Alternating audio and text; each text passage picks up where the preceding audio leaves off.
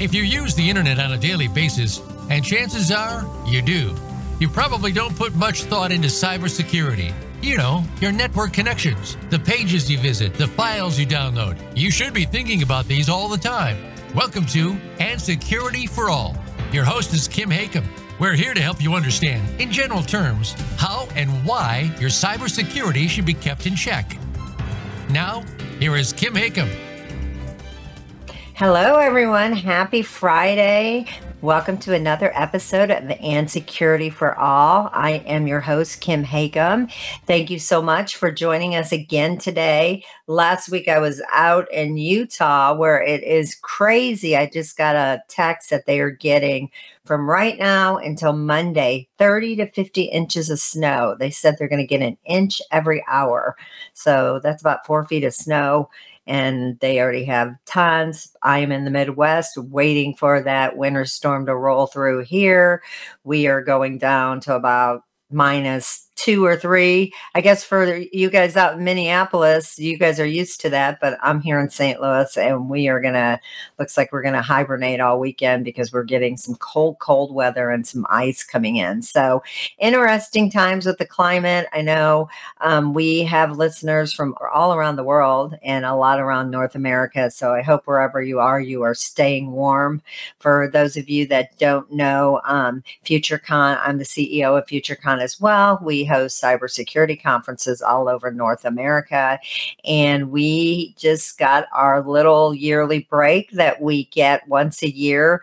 We take off from not really take off, but we stopped doing our shows. We do about 29 shows and from the second week to December until the second or third week of um, January, we our team we host no shows.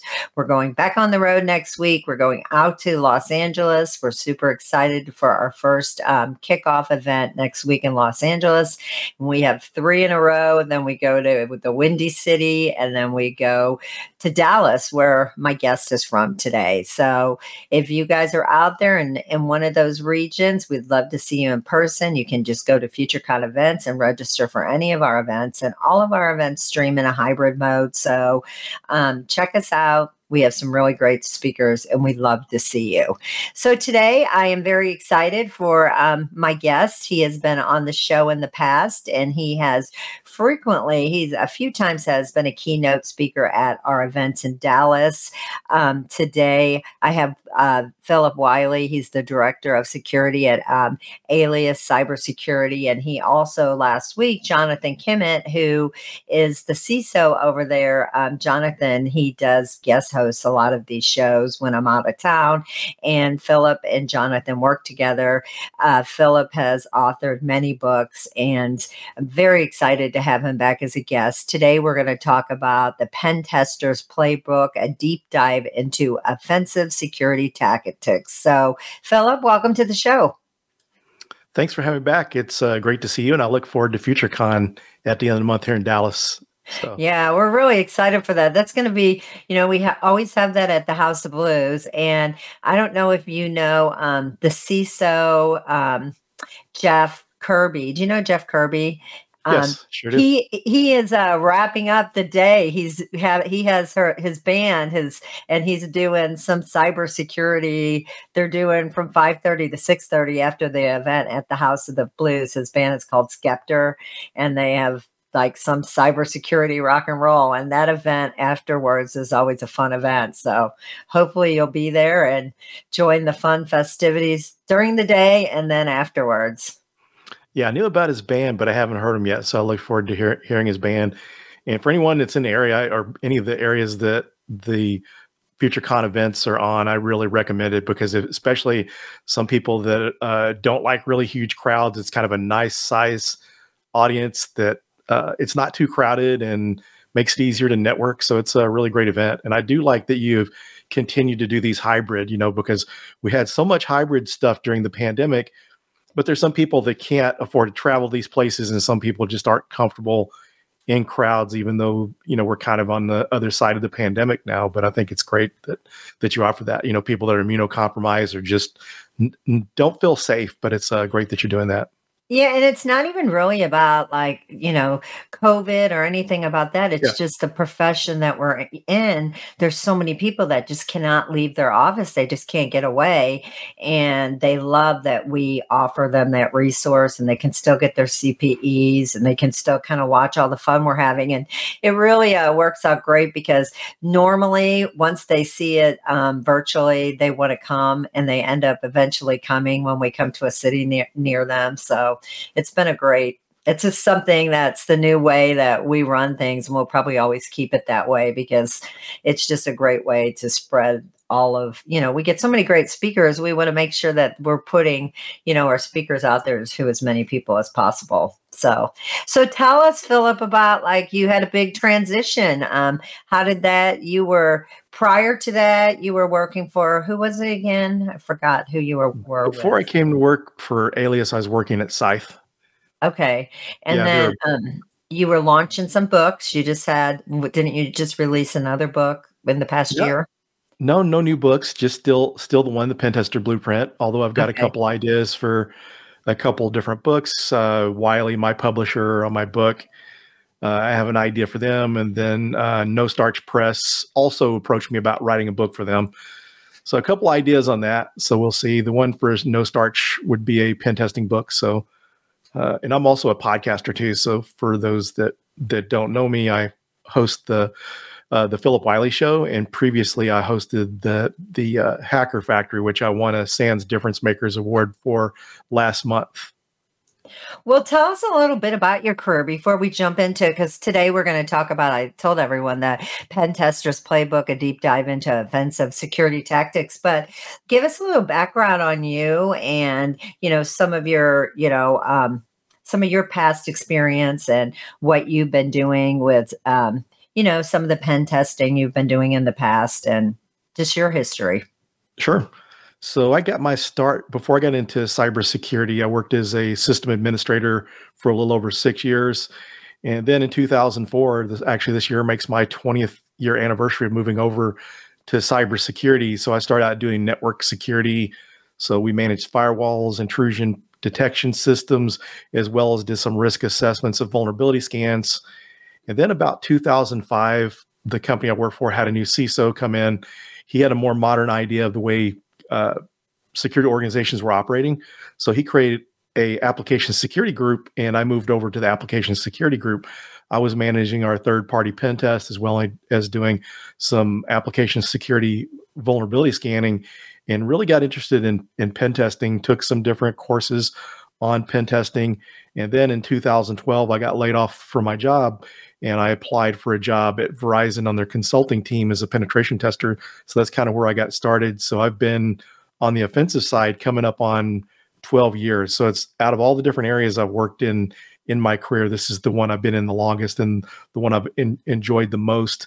And kind of what got my me interested in that is when I was a kid, it got me interested in the whole hacking thing. When I was a kid, a toddler, my dad used to take apart my toys, you know, these different mechanical electronic toys to see how they work. And it was kind of a bad thing because a good thing for me, but uh, mom didn't like it too well because we were taking our toys apart, and so that's what got me curious to that. But it's a really interesting area, and I think one of the things, and one, you know, last time I was on, we talked more about pen testing careers, but I think this time, uh, you know, we're focusing more on how people can leverage penetration tests, the different types of assessments, and offensive security as a whole. There's a lot of good opportunities there but there are a lot of gaps. People miss a lot of things when it comes to pen testing. They usually take that checkbox approach. It's required for compliance. That's the only reason they're doing it. And there's a lot of other areas that they're not having assessments done on that can be leveraged by threat actors that maybe you have a really secure network, but maybe your physical controls aren't good. Uh, someone's able to get into your building, gain access to a system, and you don't have to be able to hack into a system. Someone walks away from their computer and leaves it open. So there's a lot of opportunities for people to get uh, better value out of their assessments. Can you tell us a little bit of what does it look like to be a pen tester and what does your job like? Tell us exactly because not everyone, you know, not everyone really understands what a pen tester does. Sure. And one thing is just for anyone from a career perspective that's looking at it, it looks fun. It is a fun job if you like that. But one of the things you have to really be passionate about pen testing if you go into it, because sometimes we work some crazy hours.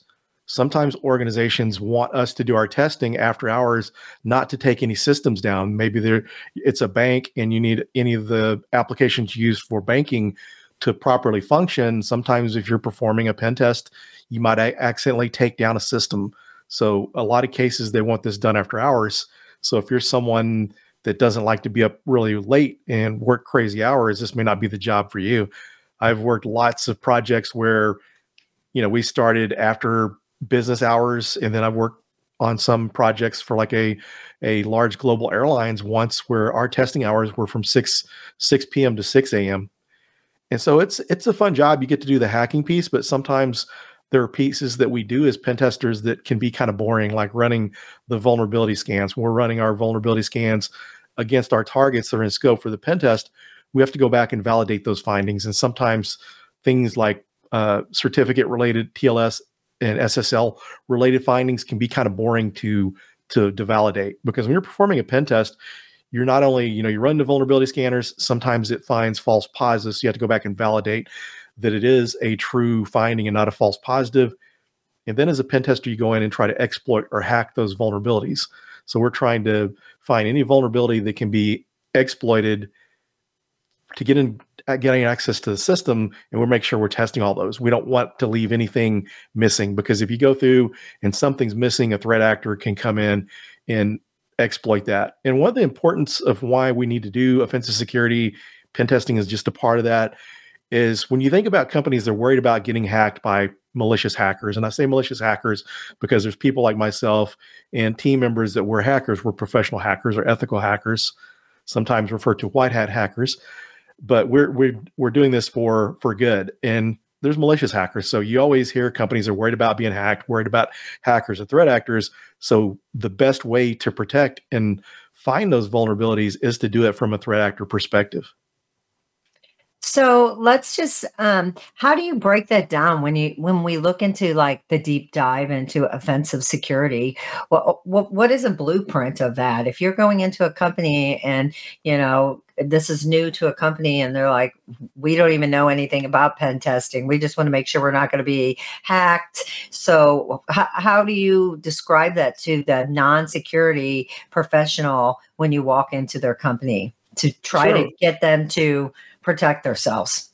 Yeah, one of the things that's a good idea to do first, especially considering if the company has hasn't really had much pen testing done, maybe they're new to pen testing, then it's good like good to do a baseline security assessment and that's where the team comes in.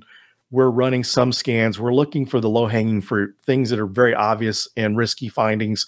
We look for all those. We look for any kind of uh, physical security, possible physical security issues we do a report and then from there we kind of decide what needs to be done pen testing wise. You know if you've got a lot of applications and most companies are going to have some kind of network whether you have uh, host cloud based or on-prem or hybrid then you kind of assess what needs to be tested from there. And so uh, one of the things too that needs to be explained is we you hear a lot of times uh, offensive security being generalized as red teaming and that's really not the correct term a penetration test is where you perform a test where you're looking for all the vulnerabilities that can be exploited and hack all those vulnerabilities to see what can happen if you're able to exploit that vulnerability, are able to get access to data, are able to elevate your privileges to a higher level user that may have access to data that a regular user may not. But when you get to the red team, we're doing more with a with a pen test. People are being notified, so that way they know it's not malicious activity, and they know to uh, talk to the security team that's doing the pen test to make sure if some strange activity is going on, they can validate that. But when you're doing a red team operation, this is going unknown. There's a control group, usually the CISOs in the control group, very few people, because uh, part of the red team, you're testing the defenders. You're making sure that they're detecting any kind of uh, malicious activity, they're reporting it, testing their incident response plan and all that. So you're testing the people and the technology, but you don't want to tip off the defenders. If they know you're coming, then you know they may they'll may be able to find you, and you're really wanting to see what would happen, more like a real world uh, threat actor attack. So you're trying to test it from that perspective, and you know that's and and you hear some companies that are doing it right. They really have their their security set up optimally I've heard of companies that had incident response uh, retainers with companies. And during these red team operations, they actually called the company they had the retainer with because they thought they were being attacked. This is a perfect example of the way you should operate, but that's the advantage to a red team operation. You're testing the defenders and you're testing the technology and all the procedures. So we need to to, to know that there's differences between that. So. Well, um, I see Jonathan Kimmitt has joined our show earlier. I just noticed he had a few comments, so thanks, Jonathan, for joining us. And um, one of the things that he he had a question, and it it maybe goes hand in hand with what I just kind of was talking about. Do you think that an organization that does have a security staff could benefit from a pen test? Yes, I think every everyone can benefit from a pen test. You really need to be doing uh, pen tests because you know you're trying to protect against those threat actors. If you don't have pen testers whether they're your own or a third party doing consulting for you if you don't find it the bad guys are going to find it. And you can just kind of see the breaches are more and more uh, you know whenever i first started in security 20 years ago you didn't see the amount of breaches that we do nowadays which is kind of interesting. It's tougher to hack into stuff nowadays but the threat actors are getting smarter. And now you've got the uh, availability of AI through Chat GPT to help you in your attempts. So it's getting a lot more difficult. So companies really need to be doing pen tests. There's really no excuse not to be doing pen testing because you, you, you can run your vulnerability scans and you may see these vulnerabilities, but you're not really going to know what's possible. And even if it's exploitable, there could be mitigating controls that maybe that Nessus vulnerability scanner Qualys or Nexpose scanner may detect those vulnerabilities, but maybe there's mitigating controls in place that are preventing it from being breached. There could be certain firewall rules in place, different mitigating controls. So at the same time, it's also uh, finding things that you may have found in your vulnerability scanner that you think is a risk, but it's not. Well, what would be an example of something that you know you go into pen test? What are what are some of the common things that you're finding when you go do a pen test? A lot of the things things we see is vulnerabilities due to not running the latest software. Uh, of course, there are zero days that there's no fix for, uh, and typically, you know, some really highly skilled pen testers are finding zero days on pen test, and the benefit of that is if they're coming there testing that, they're finding things before it's even being uh, added to like vulnerability scanners. So that's uh, one of the one of the advantages there. And so once you're going in and um, if a company's you know do the security teams or some of these certifications are they being trained on how to do you have to actually be a pen tester to pen test?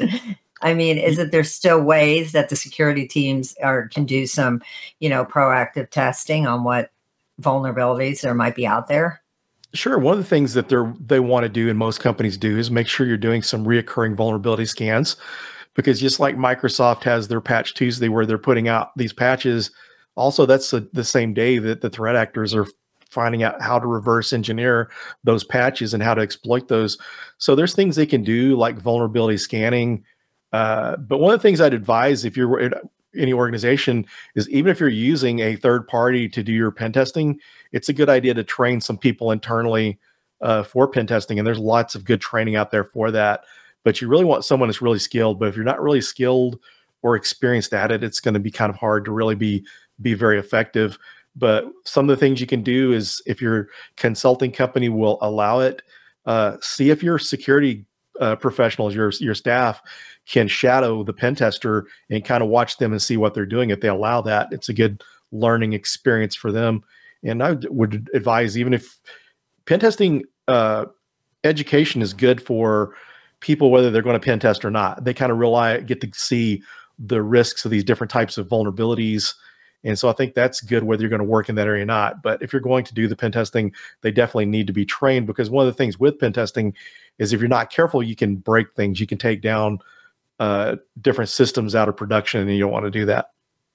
So, with there being such a high demand in cybersecurity, you know, practitioners in the industry, um, I would imagine is is pen testers are they a pretty hot commodity is it hard to find enough pen testers to fill all the positions that are out there Yes, it's it's kind of like in line with the other areas of cybersecurity. It's really hard to to find people, and and there's less pen testers, and probably a little more difficult to find find pen testers. Um, well, Jonathan said, "What is a good career background that helps people get into pen testing?" If you have like a existing security background or sysadmin background, that's one of the things that helped me if you have like a development background, say you're a software developer, a web developer, if you have that background, you could become an application pen tester. So basically, you need to know the technology before you can defend it and before you can hack into it. So you have to have that technical background. Uh, so understanding operating systems from a sysadmin level, and you don't have to spend six years like I did as a sysadmin and then seven years in security before moving into that for me, I probably would have moved into pen testing if I knew about it sooner. But it does take a lot of uh, upfront training and stuff to get get those skills because you have to understand the technology. So, for instance, a good path for someone that's starting out with no experience at all, uh, and you don't necessarily have to get the certifications, but do like a plus training to learn the computer side of things network plus to understand the networking and then like security plus this kind of helps give you the basics so once you have those uh, different skills and knowledge down, then you can move on to performing pen tests. So, one another question, Jonathan said, could a non-technical person be a good pen tester? Yes, you never know what someone's skill set is until they start learning the technology. A good example for me is actually if if you go back before my sysadmin days, I started out. I went to trade school to be a CAD drafter, a computer assisted drafter uh, I learned AutoCAD, and this was back in 93 to 94. I had no computer skills that time, probably the worst in my class because other people had had experience with computers. But by the time I got out of school, got out in the workforce, my computer skills were better than my peers as as CAD drafters. Uh, I was able to f- figure out some of the new features of AutoCAD when it came out before my peers. Uh, Windows 95 was kind of new at the time. I was able to figure out some of the network and printing options. And so if you're if you're non-technical, you just you won't know until you get in and start doing it. But you can be, you know, because everyone that's a pen tester, you know, when I was a, a sysadmin, I didn't have when I started as sysadmin, I didn't have that sysadmin background. I had to gain it. So you can you can come from uh, non-technical backgrounds. Uh, as an example, on one of my podcasts, I had someone that was an esthetician, and it's like people that do these beauty treatments beyond just the regular beauty shop kind of stuff, a little more technical, requires a little more schooling for it. She was 40 years old and went to school, got an associate's degree in IT, and then got another associate's degree in cybersecurity, and then went to work as a pen tester. So she came from something totally not technical, and you really don't know how well you're going to fare until you get into it and start working with it.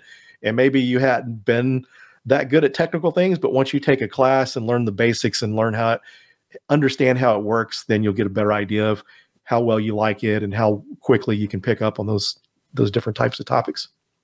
Well, it seems to me, and I, I don't know, I could be wrong, but um, having three kids and they're all kind of spaced out. I still have a younger one that's that's you know so I have a nine year gap between the oldest and the youngest. So a lot of things have happened during those nine years. And I and the oldest one, he was a gamer, but back then it just seemed to be all boys that were gamers. Now mm-hmm. she's 19 and she's a gamer, and a lot of her friends are gamers, but my middle daughter was never a gamer. So it's, you know, times have changed. And I feel like gamers are very, you know, competitive and they're always trying to win because they're on these games. Why isn't that, in a sense, what pen testing is doing? Is that you're trying to get in there and basically win what you're trying to find. Sure. I mean, I'm just trying to put it in a layman's term. So if we have all this young generation that are out there, more gamers now, and there's even, I've even learned that like the most popular game that's out there right now is a very good game. I don't know the name of it. I just heard this this morning and I know it's a game my daughter plays and it's more social, social stuff. That's not the bad stuff that some mm-hmm. of these other games have had. I don't know if you know what game I'm talking about, but shouldn't we see a rise of people getting into the industry because you know i try to always convince her she should go down this this route of cybersecurity because she you know loves that kind of challenge of these games so i guess my point is how do we advocate for these younger generations to push into you know this career path because it could be in a way just like gaming it's interesting that you mentioned that because a lot, there's a lot of people in the industry that are into gaming that do really well at pen testing, learning how to hack. And another good way to do that is get them interested in CTFs, capture the flags, because capture the flag competitions are where you have to hack into other systems and get the flag. In some cases, it, cases, it could be opportunities to uh, work with cryptography and different other security uh, items or topics. So that's a good place to do it. And, and it's interesting because there are some organizations that have created like these esports leagues and they're kind of like hacking competitions. So if you've got a young person that likes gaming, get them interested in, into to CTFs because actually there is a uh, some of the universities have what's called C- CCDC. It's an attack and defend competition where you have teams trying to get into the other team's uh, systems and vice versa, and you're trying to block. It's a block and it's like a block and defend or hack and defend competition, and those are good. And there's also National Cyber League. While CCDC is only open to universities, uh, National Cyber League, I believe, is open to like high schools too.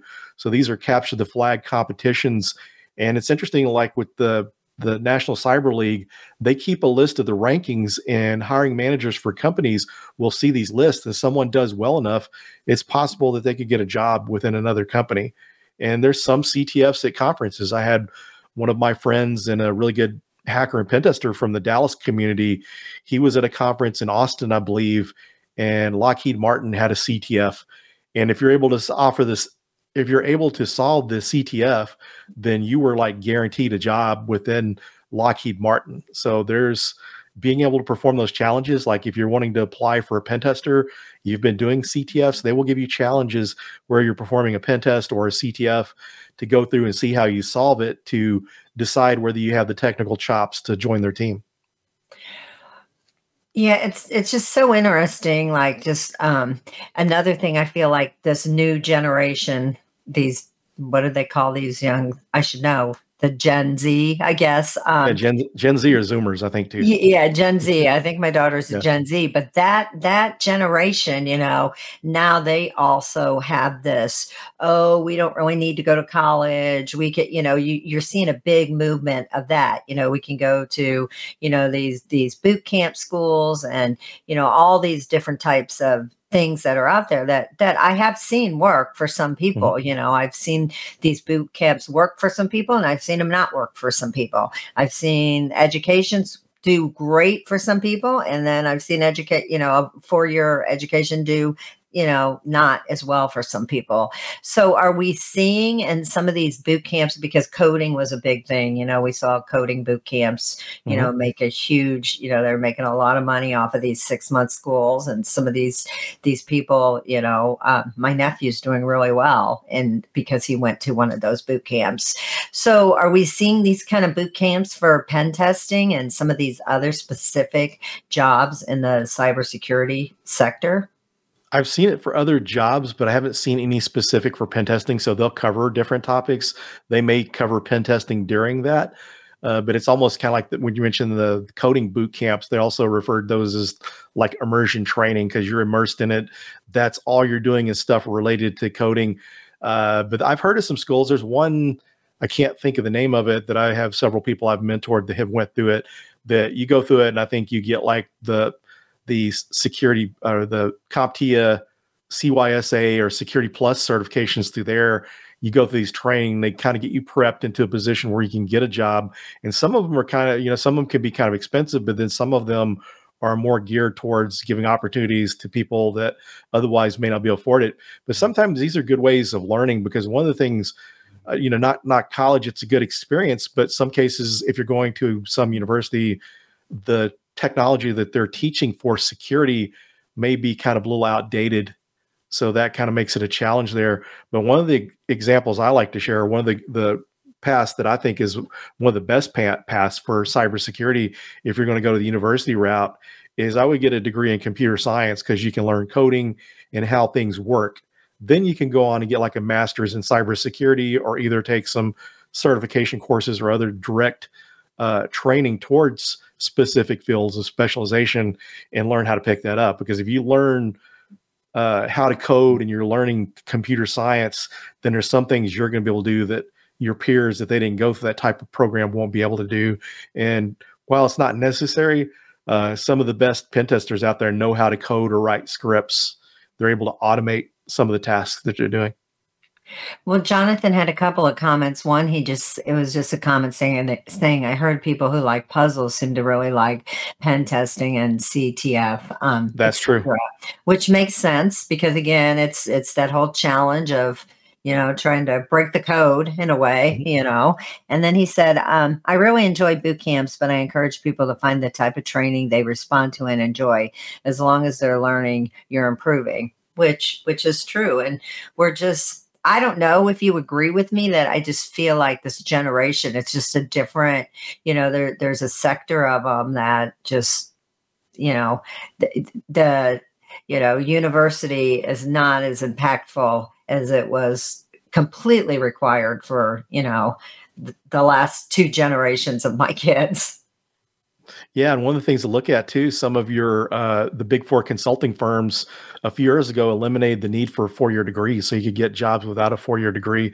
They're seeing ways of getting in, but I think really, I think the university system should be looked at and improved upon because one of the things I used to teach at Dallas College, I taught pen testing, web app pen testing there for almost four years. But one of the things I ran into that my other peers, since they were purely academic, uh, teaching there, one of the things they weren't teaching students is to network, go to these different cybersecurity meetups, go to different conferences, network people. They weren't being taught this. And so, you know, it was hard for them to get jobs. So I think there's some some things that are missing. I would like to see some of these programs revamped. And I understand art appreciation, music appreciation makes people more rounded. But I think if we had degree programs that were more focused on the technology, uh, maybe really get into the writing. Your English composition class is good, but we should have like some tech writing courses. Uh, have them take some project management courses, more things that are that will expose them to different areas of IT and cybersecurity.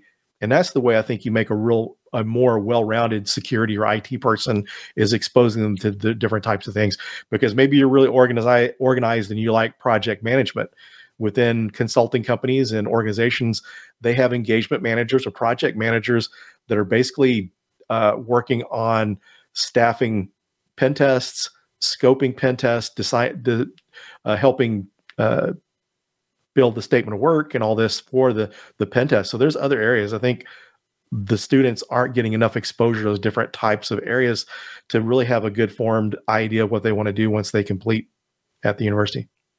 So, do you think that because there's such a shortage of um, IT professionals and positions that we need in this industry, do you think that the industry needs to become more creative, just like you were talking about, you know, the big five consulting firms starting to not require degrees?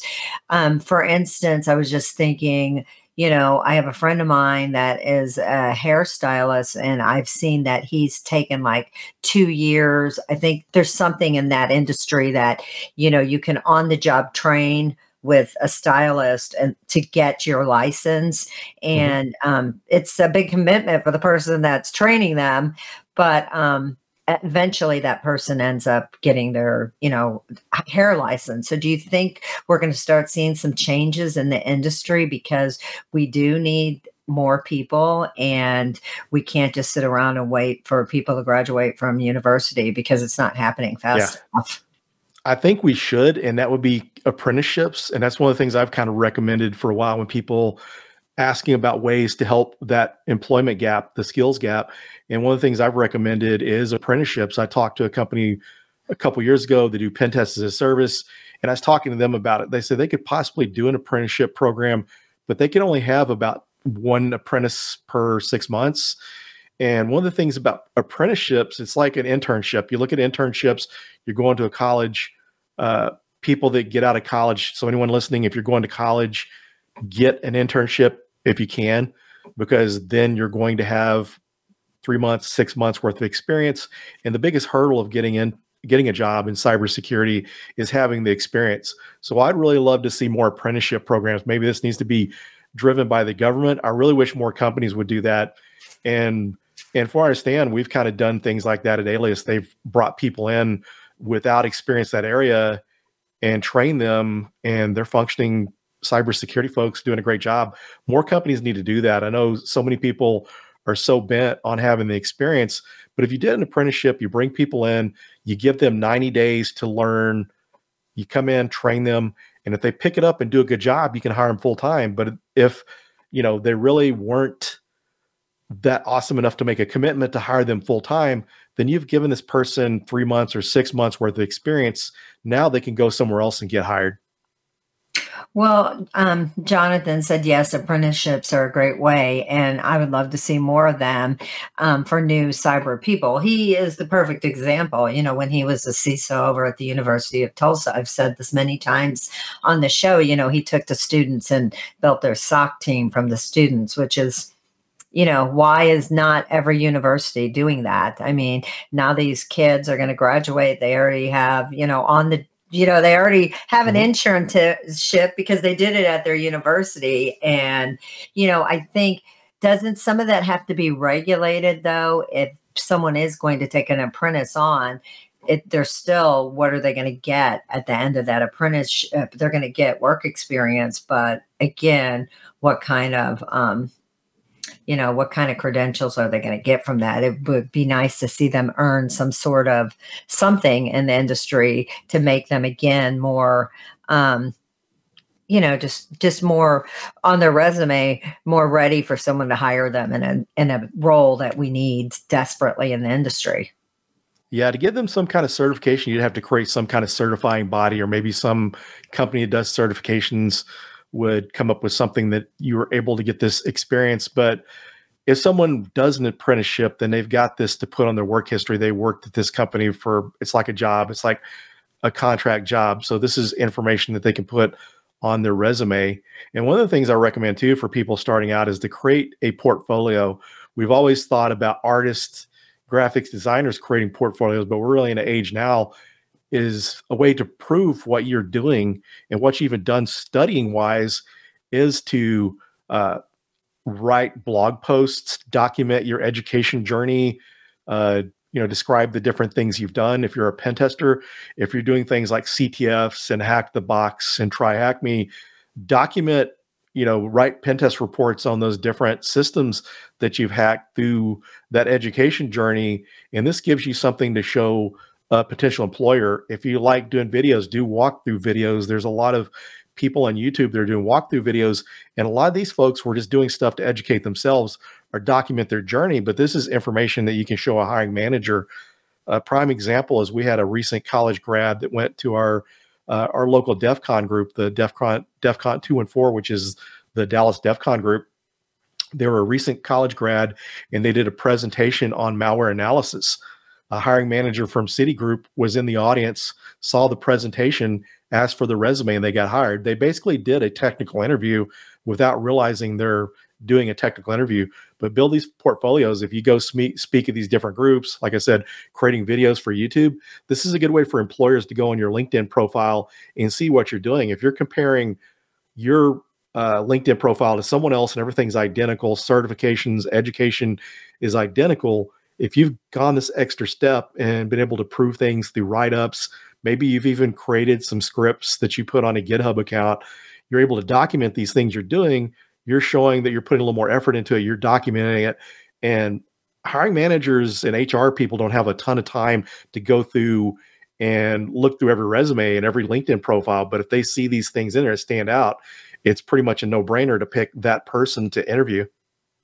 So before we got way off topic and we took a right turn here, um, Where something's weird is going on with LinkedIn Live today, and um, I had a DM. Somebody messaged me because they can't get they can't get their messages on the LinkedIn, and they said, "How do you navigate the legal and compliance aspects of offensive security testing to ensure that activities are conducted within the bounds of the law?"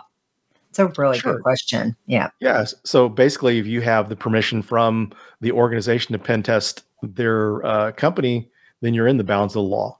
So if someone come up and wanted you to test someone else without permission, that's totally illegal. So one of the things when you are working as a pen tester, if it's an internal organization for your company, there's really nothing that has to be signed there.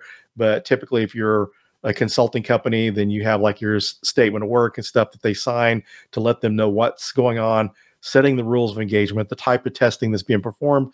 Because one type of uh, testing that hardly anyone does this is usually a requirement a request by the customer, but people are always worried about it, is denial of service testing. And that's not typically something you could do. That could be tested. Usually the vulnerabilities will show up whether it's, you know, uh, vulnerable denial of service, you only want to test denial of service because it takes it down.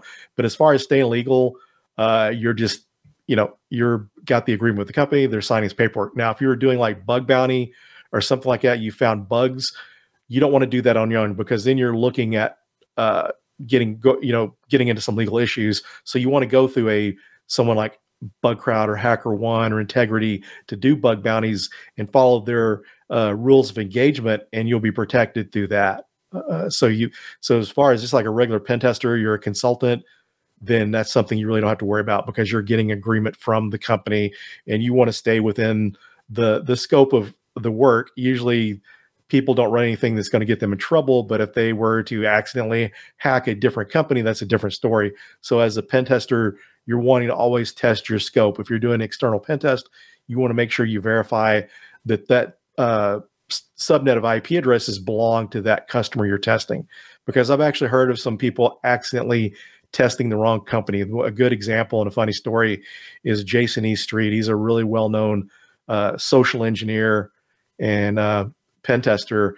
And one time he was in Lebanon and he actually hacked into the wrong bank.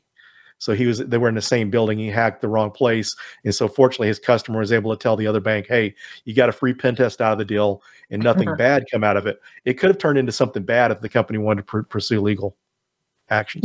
Well, and you know, right now I would assume, you know, that is the top of everyone's mind is, you know, I need to protect myself legally because of some of the things that we are seeing happening in the industry where we've never seen you know indictments on because of you know some breaches that have happened. So jonathan made a good point. He said even if you work for an organization as a pen tester you might consider getting a formal letter or documentation saying you can perform the pen test which i would think from a legal just uh, you know cya you know is is a very smart thing. So so typically the documents that you get from during the pen test that you have the customer sign is usually good enough. But if you're doing something like social engineering or physical pen testing, where you're going on site in risk of getting caught by security guards or even possibly law enforcement, then you can have a document like that. Sometimes they refer to as a get out of jail free card. It's showing you have permission. So you could be testing the security of a building, you're in a building and security comes along or law enforcement catches you there. You need to be able to prove that you have permission to be there, as well as this document needs to have contacts so they can contact people within the organization to prove it. Because anyone could write up a letter, forge this, and carry it with them, but you need those contacts so that way they can verify. Not always they're going to trust you because a threat actor could make a document like that, carry it with them, and give it to somebody, and uh, and maybe they or you know work with pen test and that's good enough and they go at that but really they should validate to make sure that it's a legit penetration test. So what is the, the difference between an ethical hacker and a pen tester so ethical hacking is really the skills of doing the hacking. A penetration test is you're performing this assessment documenting documenting it in a report and ethical hacking is just the actual act of doing the ethical hacking piece. So a penetration tester, you're running vulnerability scans, looking for other vulnerabilities and documenting those, whether they're able to, to be hacked or not. An ethical hacker sometimes are just going in, seeing if they can hack into something and just very limited in the scope of their reporting. But tech, technically, ethical hacking is just one of the skills that a penetration tester does. It's just kind of almost a synonymous term and easier for the general public to understand. When you tell someone they're a pen tester or a penetration tester, they're not going to have any clue what you're talking about. They may think you work for an ink pen company testing ink pens. That's funny. Well, is there um, something like specifically that you've done as a pen tester in your career that you know? I you say you know you have to stay up all night, probably what running like certain scripts on you know I don't even know your terminology to say, but what is something fun that you have done in your career that you're like, wow, that was really cool, and we we we completed our mission. Like, can you give us an example of something that just was fun and positive with a positive outcome? Sure. One of my most favorite moments was through a database uh, vulnerability, SQL injection vulnerability. I was doing a penetration test, and this was from the outside of an organization from the internet. And through that SQL injection vulnerability, I was able to get command line access or a terminal on that Microsoft Windows server that was running Microsoft SQL server. I was able to dump the password hash and crack that password hash and gain get the administrator password of that system. So that was probably one of my most memorable and and favorite moments. But as far as another experience I like to share with people, and this is a, a reason to pen test more frequently and do your remediation. So one of my former uh, consulting jobs, I did an p- external pen test for a company, and they did a good job with their remediation. But one of the things that happened is they remediated all the highs, uh, criticals, and mediums, but they had a couple low level vulnerabilities, which is normally okay to leave. But they also paid for a 90 day retest. So 90 days later, I came in to retest, and one of those low level, low criticality vulnerabilities, someone figured out how to exploit it. So I went back and did my test again. It was now a high level vulnerability. So if they only did annual pen test, no retest, that vulnerability would have been exposed for like another year. So that's one of the reasons I really like to preach remediation and why you should try to remediate everything. And also per- consistent testing. Make sure you're testing more frequently, not just once a year. Because if it wasn't for me doing this retest, like I said, that would have been laying out there vulnerable. So it's kind of a, a good lesson I learned and what I like to share with people when it comes to pen testing frequency and, and remediation. So, do most like how many is it more big level, you know, enterprise companies that can have afford to have a full time pen tester on site? Um, what would you say is the percentage of companies that have an on site, like a hired staff pen tester? For the big companies, it's getting pretty pretty common. I worked for used to work for a bank, and we had like 13 or 14 pen testers in house and we're also using consulting companies and sometimes it can kind of help with the cost because if you're doing everything purely through consulting it can get pretty expensive so i see a lot of people in some cases they may have someone on staff that pen testing is not their their only role and maybe they're doing other security items and once or twice a year or more frequently than that they perform some pen testing so sometimes it's a, a part-time role internally that's like a lot of the IT roles. You've seen some of these smaller companies compared to the enterprises. Enterprises, people are more siloed because they can find specialists to work in these areas. There's so much work they can do that. But some of these smaller uh, companies, they may only have limited staff, so people are wearing multiple hats, and doing multiple roles. So, I, you know, one of the big th- trends that I've seen over the past, really ever since post COVID, is so many CISOs and so many people going out and doing their own thing. Um, is there a huge need because people can't afford to have a full time um, person? Are are these? I have no idea if these people, you know, that leave their big job with a big company and go out on their own, or do do you see a success rate in that? Yeah, I've seen several people that have been successful with that. One of my former coworkers from my first pen test job uh, he got laid off from a company and decided to go in business for himself. And he's actually doing contracting for a former employer, and he's staying busy with that full time. One of the things that you you can do there, like with the contract work, he was making more than he was making as a W two employee, but he can also take on other work while he was working for that company. All he could do is work for them, so he's limited the companies he could do pen tests.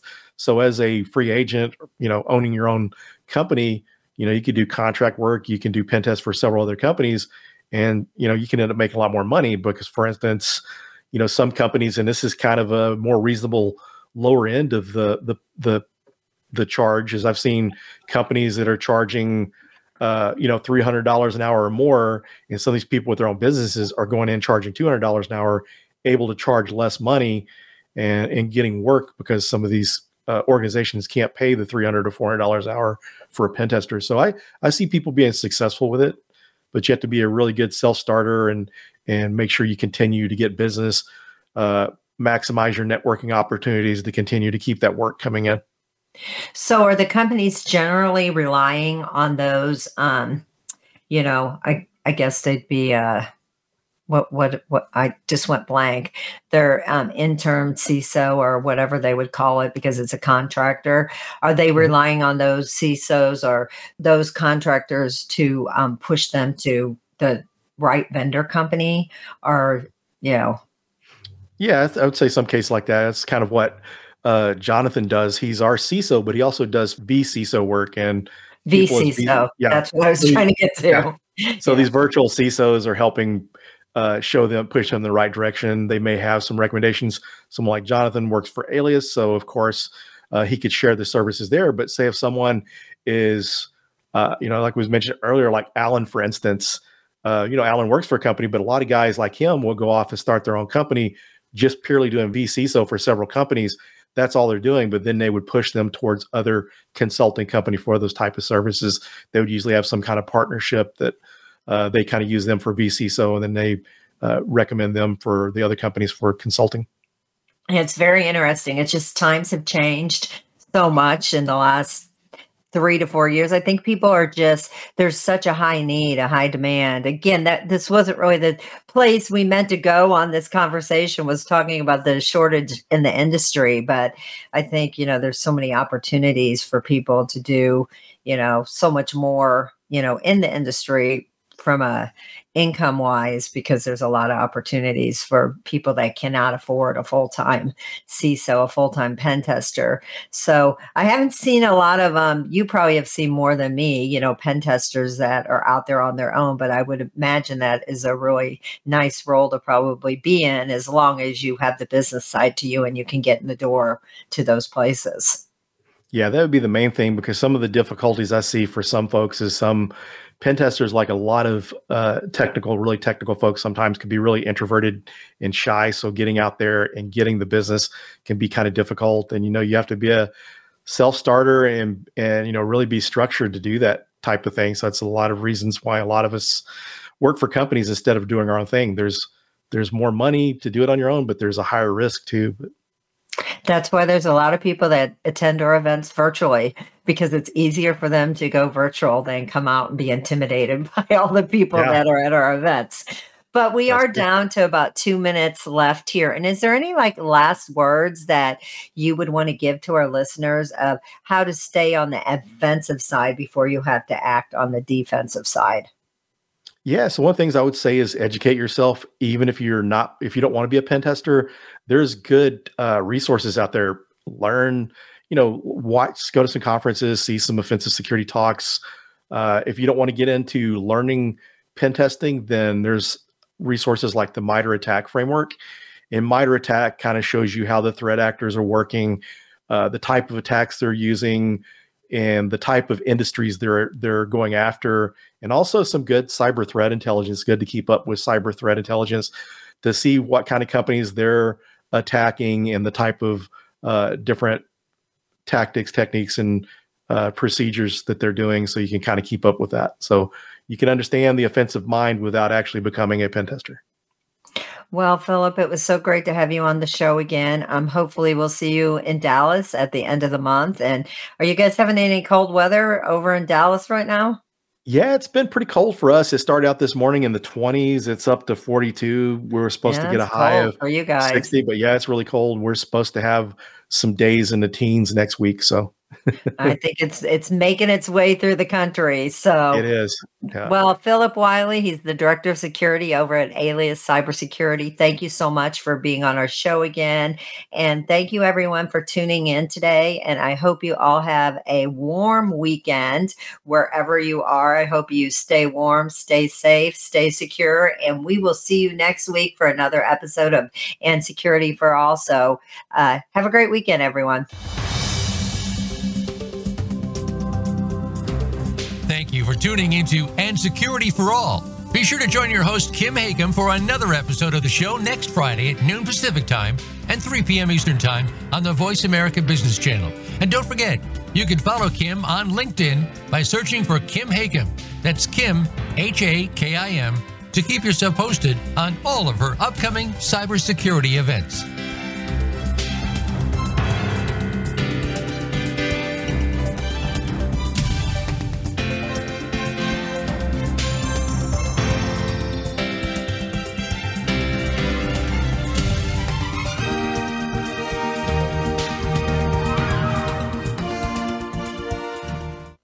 A cybersecurity professional that needs to earn continuing educational hours? FutureCon Events brings high level cybersecurity training discovering cutting edge security approaches, managing risk in the ever changing threat of the cybersecurity workforce. Cybersecurity is no longer just an IT problem. To learn more about attending a virtual event, go to futureconevents.com or email info at futureconevents.com or follow us on LinkedIn or Twitter at FutureCon HQ. Don't miss the weekly FutureCon Seamless podcast series focusing on the insights and thoughts of chief security officers and industry pioneers making a difference throughout the world. Kim Hakim, CEO of FutureCon Events, and Darren Anderson, CEO and co founder Next Robotics, host Seamless Podcast, started by a team of entrepreneurs with experience in fields like smart cities, technology, cybersecurity. The result is a series of podcasts unlike anything you've ever heard anywhere. Listen where you get your podcasts, including Apple, Spotify, and Stitcher.